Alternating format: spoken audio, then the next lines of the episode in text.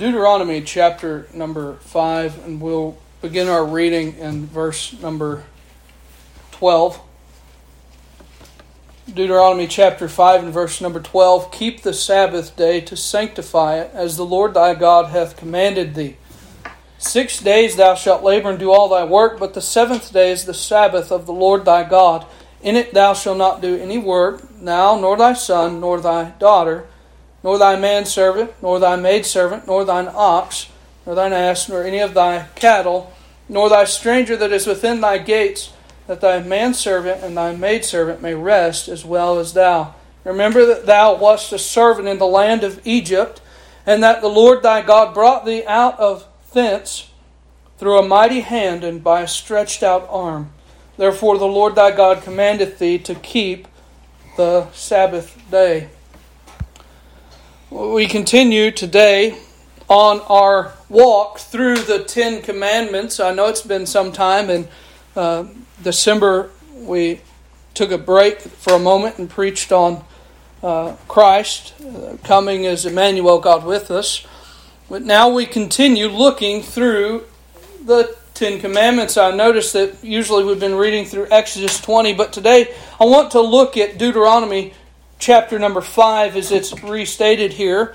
The, I aim to preach this biblically and graciously because I understand that this very commandment, the fourth commandment, is probably the most debated of all the Ten Commandments. There's varying different ideas of how we are to keep the fourth commandment, or if we are to keep the fourth commandment, or if it was done away with in Christ, or if it is changed in the new covenant, or if it's the same. There's so many different ideas. Uh, that this one took two sermons. Last time we considered a few things. Um, we looked last time we were in this to four different parts of this the creation of the Sabbath, the command of the Sabbath, the covenant administrations of the Sabbath, and the culmination of the Sabbath. In Exodus 20, when Moses was given the law by God, the commandment is tied back to creation. And the Sabbath was not a new commandment under Moses, but simply reasserted from its institution at creation. God created, and then on the seventh day he rested.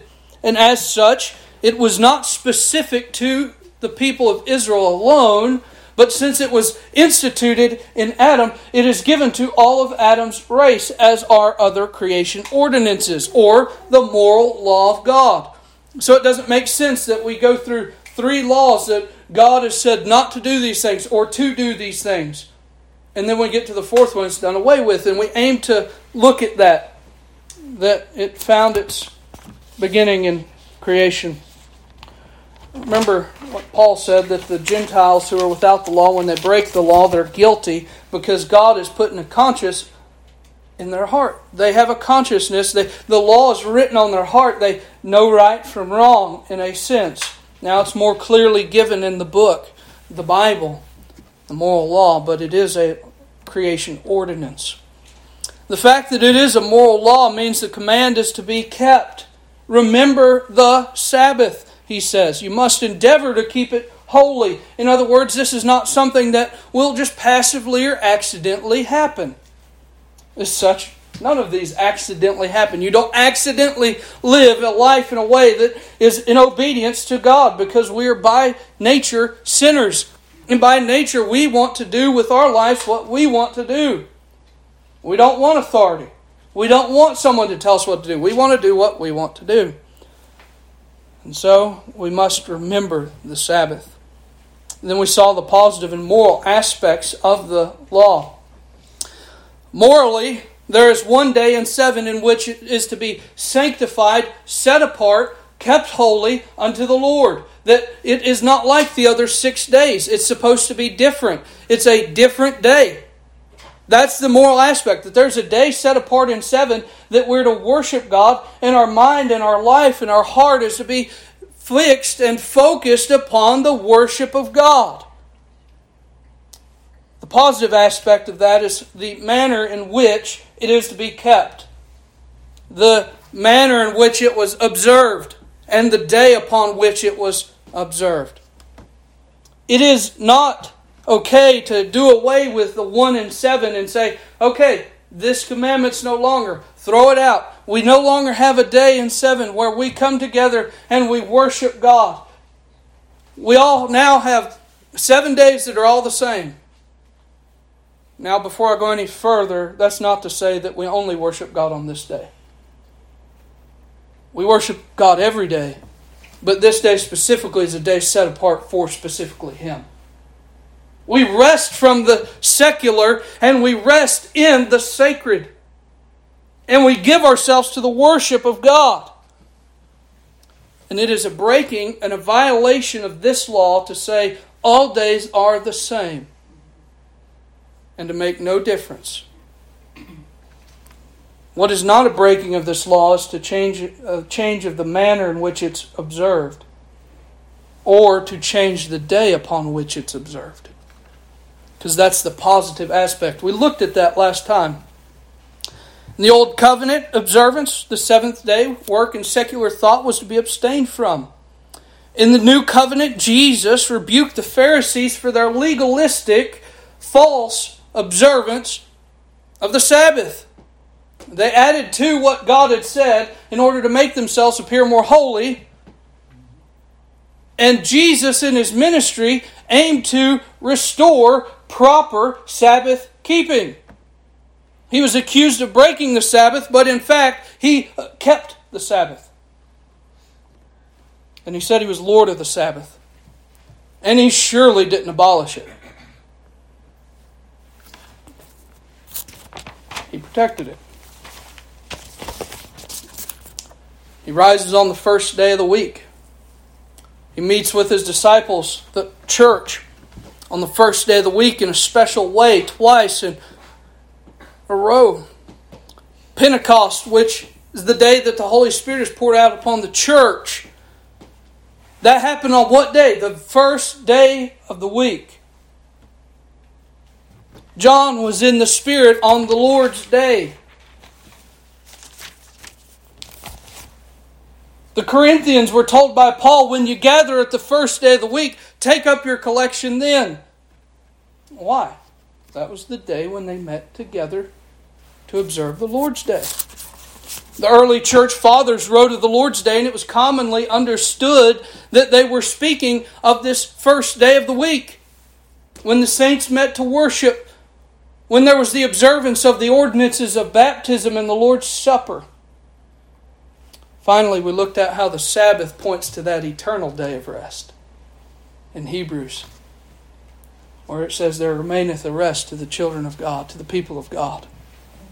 Of course, when we rest on the Sabbath, we are worshiping and we're looking back to what Christ has done, and yet at the same time looking forward to what yet is to come, where we shall be with Him at that eternal day, and we shall rest with Him forever. We spent a lot of time considering these things, whether we ought to even keep the Sabbath and why, and saw in the Scriptures that we must keep the Sabbath.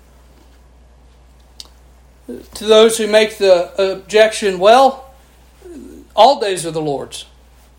I'd agree with you. All days are the Lord's.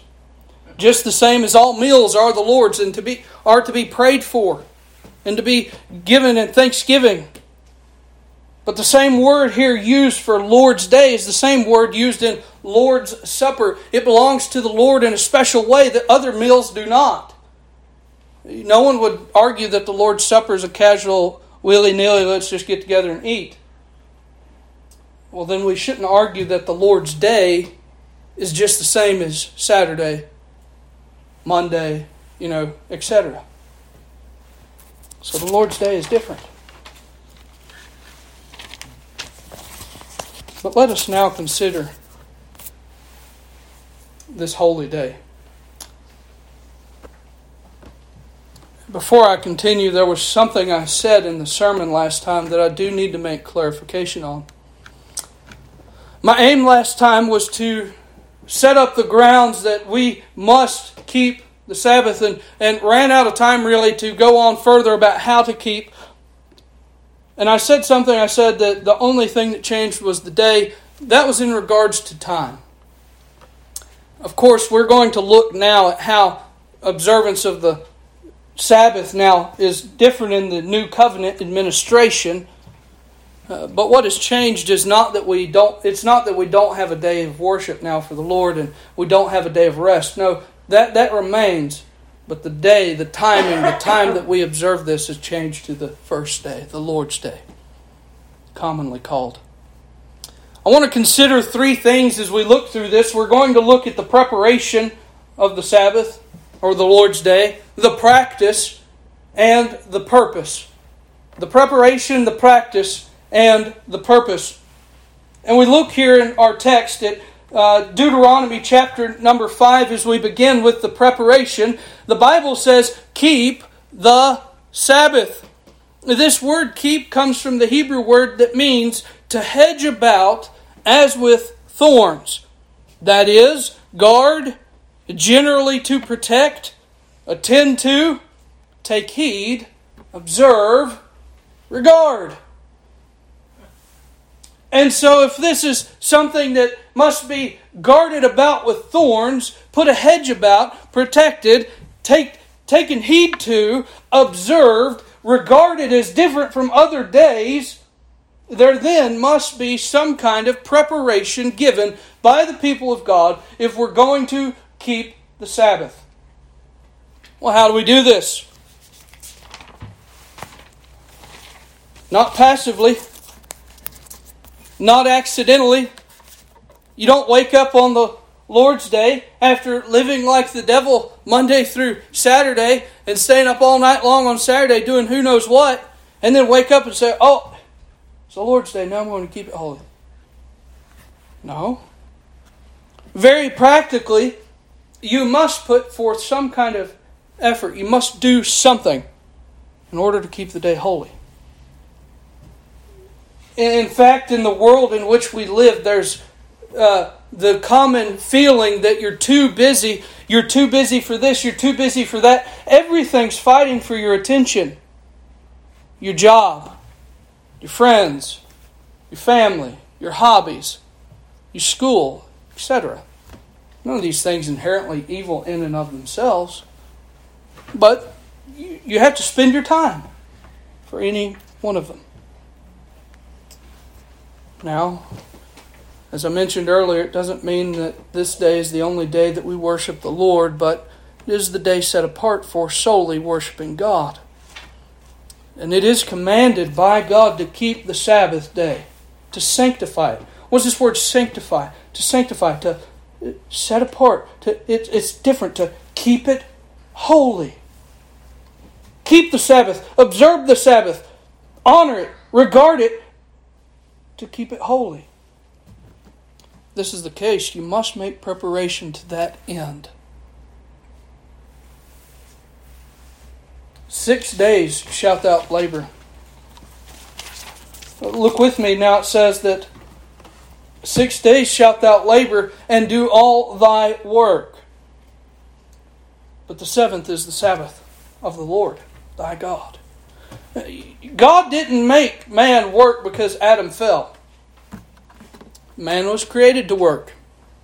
The fall of man only made it difficult, but man was created to work, and he was created to work and get his work done in six days, and on the seventh was a rest day given as a gift by God, whereby that person could rest from his labors and worship his Creator. The New Testament says that the man who doesn't provide for his own is worse than an infidel. Why is this? The lost, by the light of nature, know that they have to provide for their family. They know they have to provide for their kids and for their aging parents.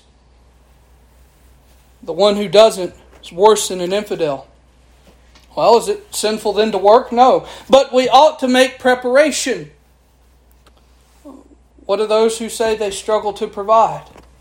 They say, I struggle to provide. I, I struggle to make ends meet. Friends, I've found that most of our financial struggling is not due that we need seven days to work, it's that we try to live above our means. Let me say this as generally as possible that's not an excuse for skipping the worship of God. If you can't survive on six days of working, seven days is not going to be that golden ticket. It ain't going to cut it. You're not going to magically now have everything that you needed. No, in, in, fact, in the New Testament, Jesus Christ said, Seek ye first the kingdom of God and his righteousness, and all these things shall be added unto you. God will give you what you need. Again, the Bible says, I have been young and I've been old. I've never seen the righteous forsaken, nor his seed begging bread. God is a good father. God is a good father, and he provides well for his own. If you, being evil, know how to give good gifts to your children, how much more shall your Father provide for you? What a pitiful excuse it is to say that I can't set one day apart for God because I have dealt wickedly in my finances. I've dealt poorly. I've decided I can live above my means. The seventh day is the Sabbath of the Lord. Six days shalt thou labor, do all thy work. Friends, if we're going to prepare, we need to start by making wise decisions with our budget. Friends, if you can't make it, you don't need it. Simple enough. I've made my list of foolish financial decisions. Something I'm not thankful for or proud about.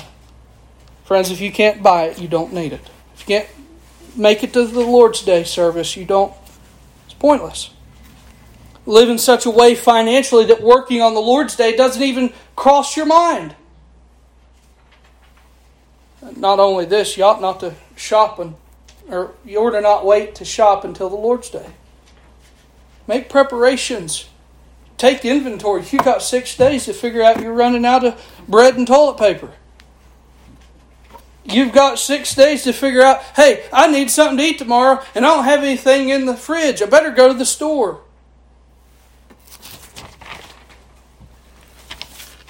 There really aren't that many things that we consider emergencies that truly are. We have six days to buy and sell. We have six days to do our work. We have six days and then a seventh that you may worship. Where are you getting that from, Jackson? Why are you going off on buying stuff now? Listen to this. In it thou shalt not do any work, thou, nor thy son, nor thy daughter, nor thy manservant, nor thy maidservant, nor thine ox, nor thy ass, nor any thy cattle, nor thy stranger that is within thy gates, that thy manservant and thy maidservant may rest as well as thou. When you wait until Sunday and say, I forgot to go get my groceries, you're not allowing them to rest. I don't say that to be hateful or bitter. I say it because it's true. You say, well, they're going to be at the store anyways working. Let it not be our fault. It used to be in this country that we had an influence on the world and that they closed stores out of respect to Christians on the Lord's Day. And within the last 30 years, everything's open. Free house is a free for all. One of the best financially grossing businesses for chicken, Chick fil A. They get all their done their stuff done in six days. What do you know? Yeah. Pitiful excuses we come up with. The list expands. Then, uh, when a Christian eats out on Sunday, I've heard so many people say, "I can't stand the church crowd that comes in and eats. They're the worst complainers and the worst tippers." That is true. How is it how is it that people of God could go from worshiping God and then go out here and be such a bad influence to those that God has commanded for us to allow them to rest so that they too can worship God?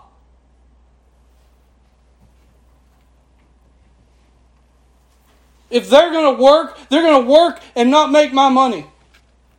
That ought to be our desire. Furthermore, we want to be a good witness. Labor not or labor at not causing your fellow man to have to break the Sabbath. Let them rest, that they might worship God. may rest as well as thou. Prepare your life around this glorious day, not, every, not this day around your life. Make preparations. You know you got to eat today. Prepare. You know you have to have a place to sleep. You know you have to have things. Prepare. Now, I, I know, I know, acts of mercy. It's not what I'm talking about right now. There are acts of mercy, there's legitimate acts of mercy. But those are the exception, not the rule. Policemen, fire, EMS, some hospitals, things like that. I know there's exceptions. There are those that by force, those that have to deliver. There's people that have to work and do acts of mercy. But they're the exception. They're the exception. And what a witness it is to the lost when they ask you, hey, do you want to go do such and such a thing on Sunday with me? You say, no, it's the Lord's Day. I'll be worshiping God. You come with me, we'll go eat out Friday. What a witness that is that you cared about the Lord's Day. You don't have to be a jerk for Jesus. I'm not telling you to be mean to people, but what a witness that is to say, I can't do that. My, my sovereign God that saved me, created me, loves me. I'm going and I'm going to worship Him. And when I get done at the Lord's Day service at church, I'm going home and my family's going to worship Him. And we're going to pray and we're going to read the Bible. We're going to have a good old time in the Lord. Why don't you come with me? You want to go eat out? Come over to my house. Let's have a fellowship. I'll, I'll fix something for you. So we worship the Most High God. But sadly, oftentimes it's easier to excuse ourselves than it is to make preparation. You notice how a lot of these, thou shalt not kill, thou shalt not commit adultery, thou shalt not, you know, neither shalt thou steal, yada, yada, yada. One, one little sentence, one little sentence. But look how much the Lord puts into keeping the Sabbath holy. I think it's important. My desire um, in, in raising my family and my children is that on the Lord's Day, I don't want Etzel to ask me, What are we doing today? But I want to present it to him that this is the most glorious day of the week. We get to worship God today. And I want them to see excitement in their mother and in their father and in their brothers and sisters at church. That, that comes with preparation. Well, that's a lot of physical preparation, but it's also spiritual. This isn't just a another day where if we can check off the boxes, okay, I didn't eat out today, check. I didn't go to the grocery, check. No, no, no, no. That's part of the preparation. This is a spiritual day. We must prepare spiritually. Notice in verse 15, he makes a tie here to the fact that God brought them out by a strong hand, a mighty hand, and a stretched out arm out of the bondage of Egypt. And therefore, the Lord thy God commandeth thee to keep the Sabbath. He makes a tie here that because God is their Savior and because He has redeemed His people and brought them out of slavery, now you keep this day unto me. So it's a spiritual day. It's not just a day that they don't work and they don't go out and they don't do this and that and the other. No, this is a day to be overwhelmed with and consumed with worshiping God. Why? Because of what He's done for us the Lord's Day worship is this glorious point at the end of your week as you spent Monday through Saturday in your home worshiping God in private devotion, in prayer, fasting, whatever it is. And this Lord's Day service is just the culmination of your our weeks coming together in the worship and praise of the Most High, the Lord Jesus Christ. In fact, Jesus, talking to the woman at the well, said that those that worship must worship in spirit and in truth. So it behooves us to prepare spiritually. One brother says it this way to keep a short list of your sins before God. Uh, we shall never be sinless this side of eternity. We shall never be without sin, but we ought to be in that great pursuit of holiness. Uh, Jesus, uh, God tells his people, Be thou holy as I am holy. Old Testament as well as the New. If you're cold, beg God to reveal sin to you. Lord, what's what is taking the joy of thy salvation from me? Lord, reveal this to me and give me grace to repent. God, restore unto me the joy of thy great salvation that I may come together with the saints of God and worship. If you wake up in the morning bitter and angry and fussing, and the whole drive to church is anger and bitterness and complaint, You've not prepared yourself spiritually. ought to be filled with prayer. Bathe yourself in prayer Saturday, Sunday morning.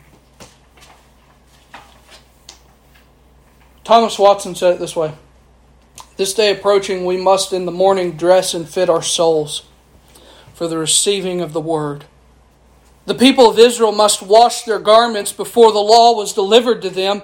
Our hearts must be washed by prayer and repentance, the oracles of God being to be delivered to us.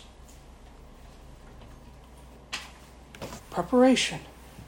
Not just physically, but spiritually. Prepare yourself. It means little to nothing to attend the service for lip service. Then again, you're just checking a box trick others all day long, but God sees the heart. It's just like now, okay, Jackson said something about not going out to eat. I'm not going to eat in Henry County. I'm going to go over to Weakley County. And Jackson won't know. No, this isn't about me. This I don't have a personal grudge against restaurants. I'm telling you that this is the most glorious day of the week, and we ought to spend our time wisely in the worship of God. And we ought to do it from the heart a heart of love toward our Redeemer. Think of your jobs. Would you go to work totally unprepared? Carelessly? It happens sometimes. It does typically end up very well. Then why would we go to the house of the Lord without any preparation?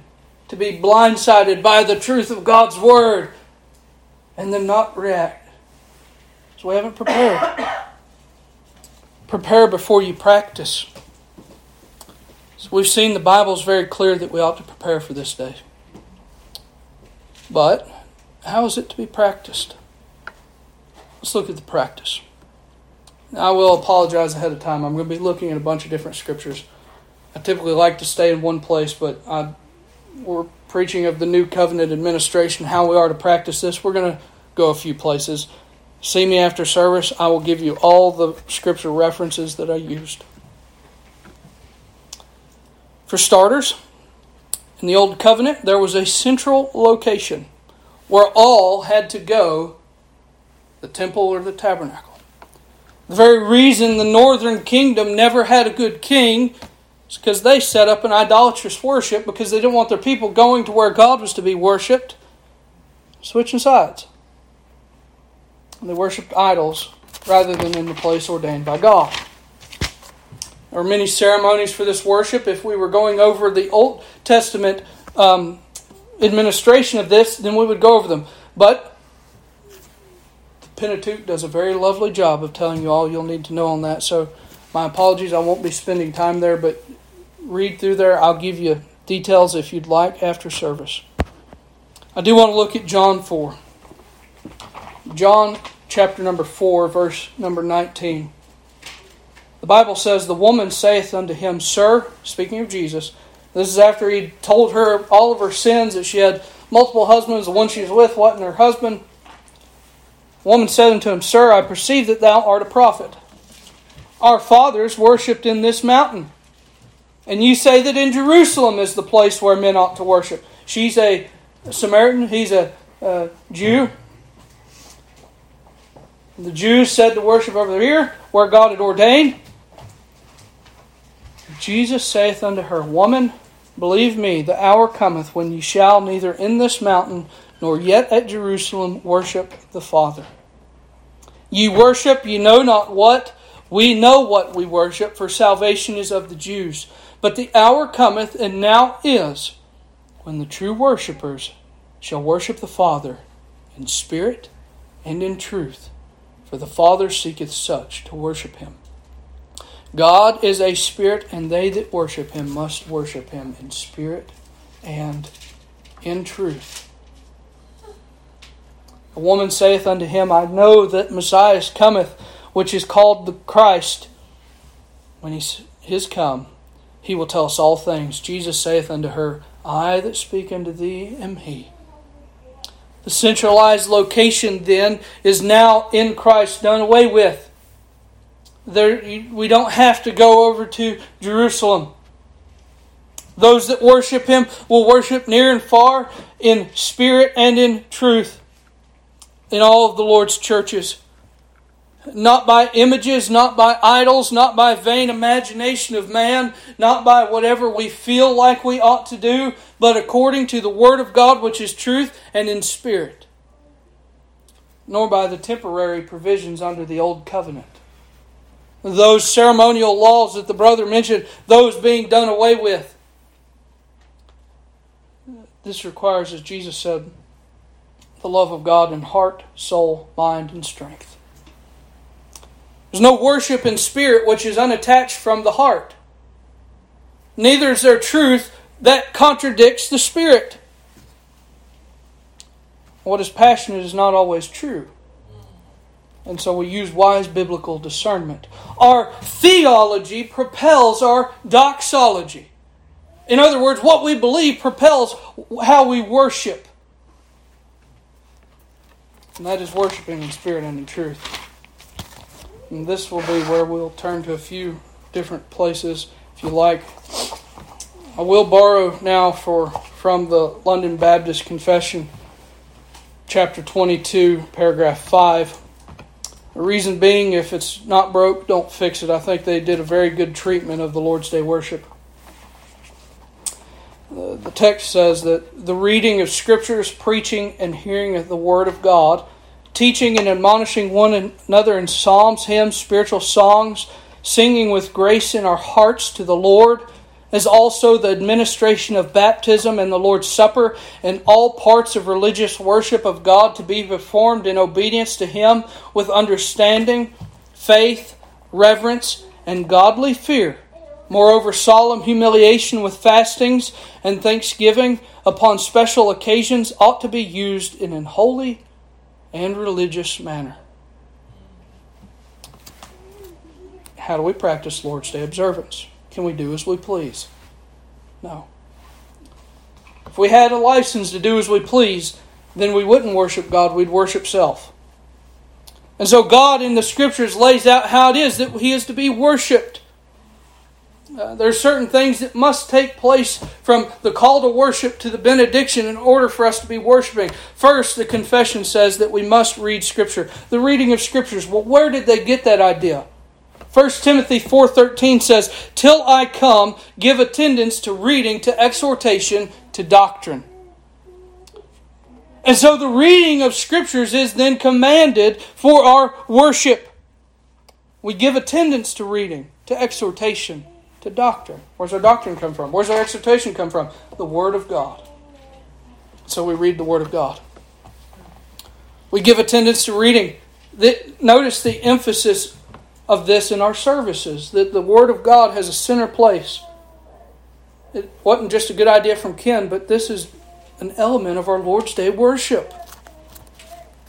It's one way in which we keep the observance of the Lord's Day holy. Secondly, preaching and hearing the Word of God. 2 Timothy 4 2. Preach the Word, be instant in season, out of season, reprove, rebuke, exhort, with all long suffering and doctrine. Our service builds upward until it climaxes with the preaching and hearing of God's Word. This is a commanded element then of our Lord's Day worship, and that's the exposition and proclamation of the Bible. This is required. We're all participating in this. It's not just me up here preaching, but we're participating. I'm preaching, and you respond in those amens, the amening in agreement. Thirdly, teaching, admonishing one another in psalms, hymns, spiritual songs, singing with grace in our hearts to the Lord. Why do we sing psalms? Again, not just a good idea that we came up with, but a historical practice of Christianity. They have always been sung in the worship of God. They were written to be sung. In fact, hymns were the controversial part, not the psalms. It wasn't until a couple hundred years ago that we actually sang hymns in the service. Benjamin Keach led the march in a strong way to include this.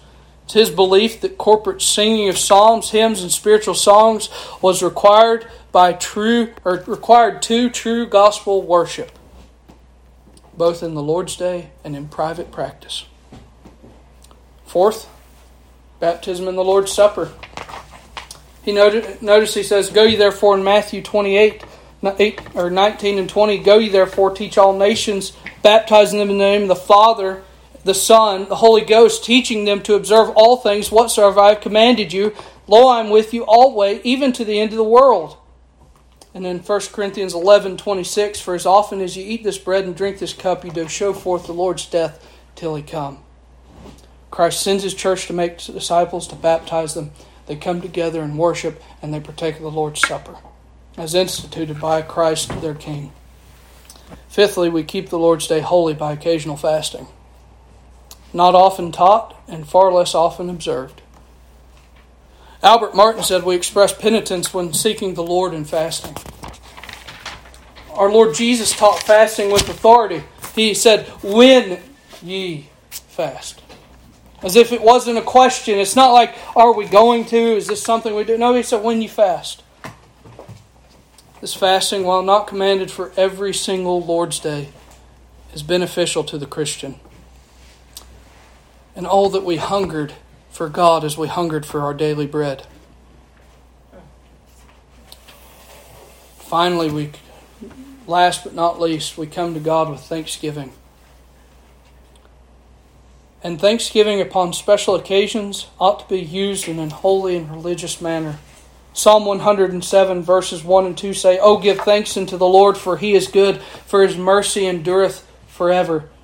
Let the redeemed of the Lord say so, whom he hath redeemed from the hand of the enemy. Verse 8 Oh, that men would praise the Lord for his goodness and for his wonderful works to the children of men.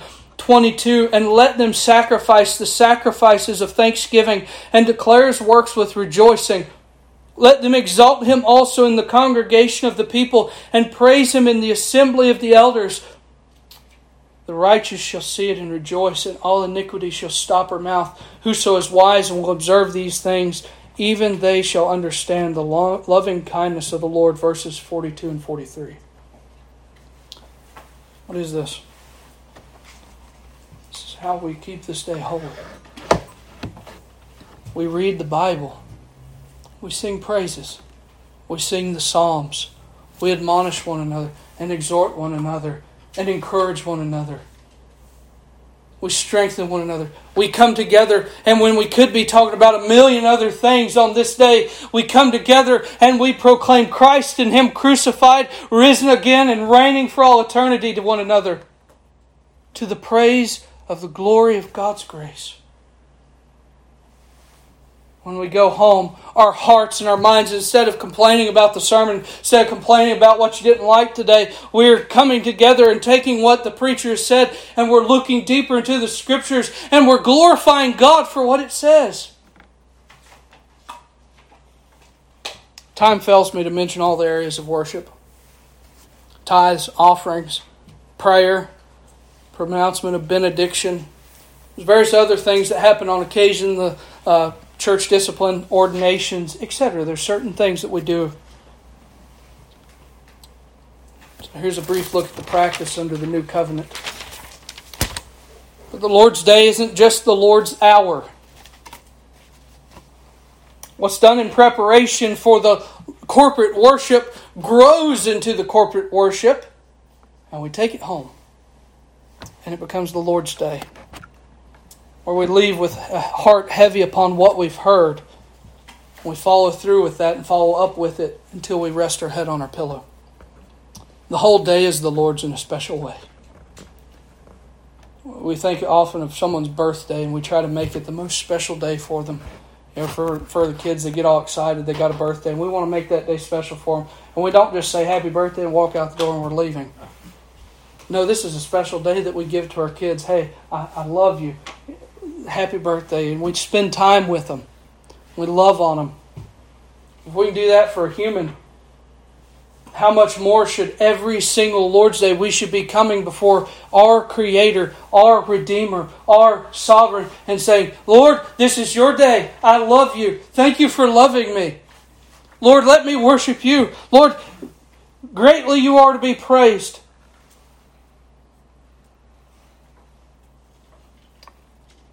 Not just coming in here and bolting out the door after service is done.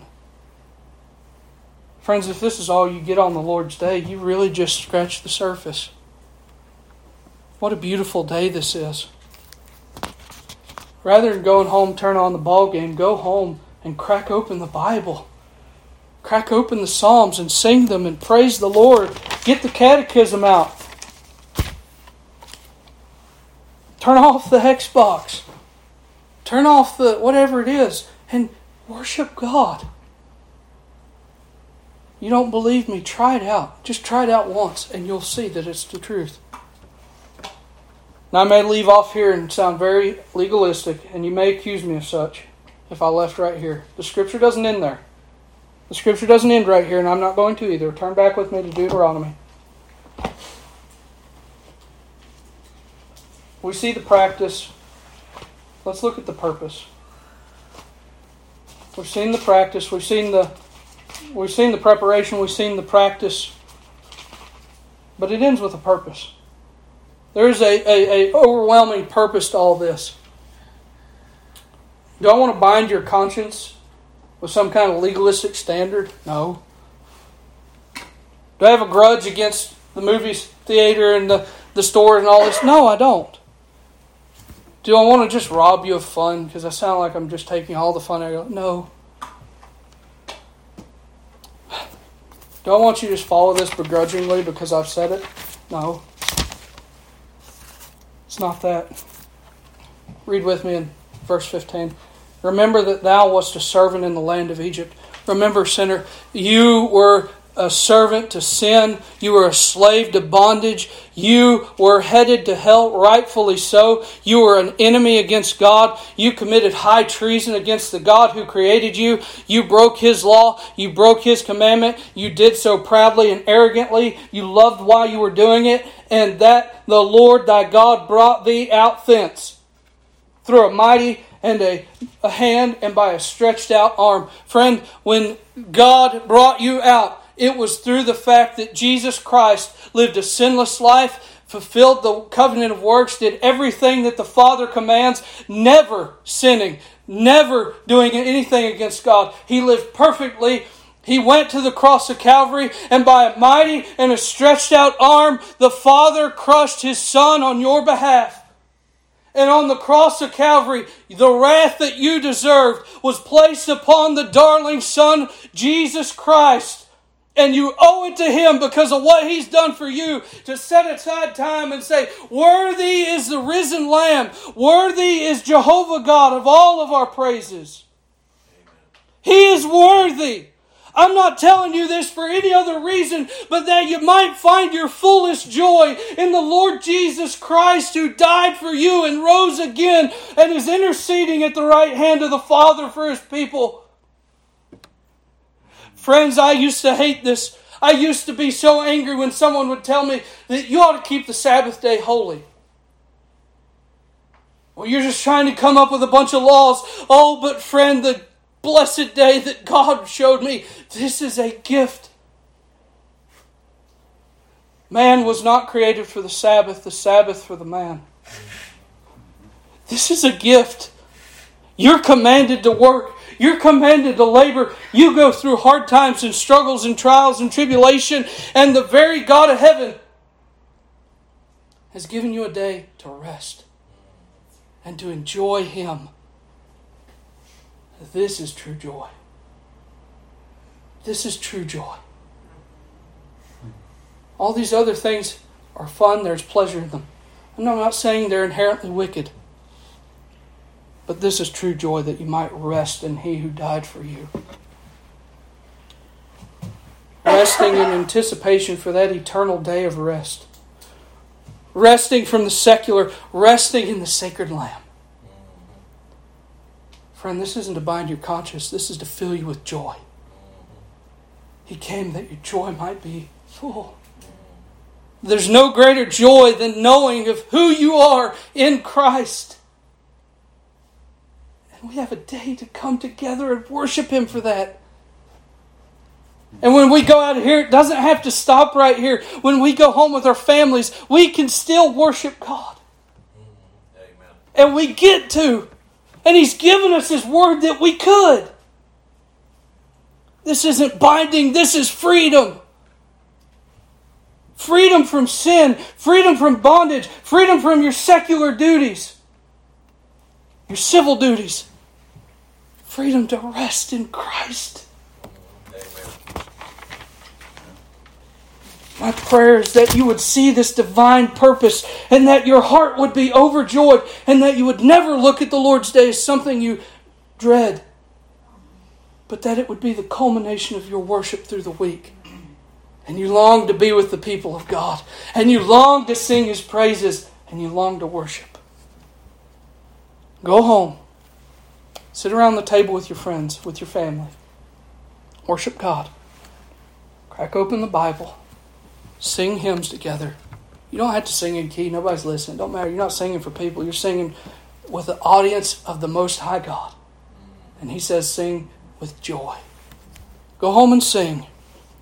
Bend the knee. Get well acquainted with your prayer closet. You know that Bible reading plan that you started back in January and now you've fizzled out on a couple days and you need you're getting behind? This is a good day to catch back up and spend time reading. But whatever you do, don't waste such a great opportunity. Whatever you do, don't waste this gift from God. Be thankful. Prepare consciously. Practice biblically. And remember the glorious purpose. Remember this, friend. When the first when the Sabbath was first given, it was given as a, in creation. When it was given again, it was given in redemption. In Christ, we're looking back and resting on the Lord's day and what He did 2,000 years ago, and what He is doing right now, and what He shall do one day on that eternal day where He is the light and He will be with us forever. Amen. The Lord's day is most glorious. It's not like other days, it's the Lord's in a special way. Keep the Sabbath day to sanctify it as the Lord thy God hath commanded thee. Six days thou shalt labor and do all thy work, but the seventh day is the Sabbath of the Lord thy God. In it thou shalt not do any work, thou nor thy son, nor thy daughter, nor thy manservant, nor thy maidservant, nor thine ox, nor thine ass, nor any of thy cattle, for thy, nor thy stranger that is within thy gates, that thy manservant and thy maidservant may rest as well as thou. And remember that thou wast a servant in the land of Egypt and that the Lord thy God brought thee out thence through a mighty hand by a stretched out arm. Therefore the Lord thy God commanded thee to keep the Sabbath day.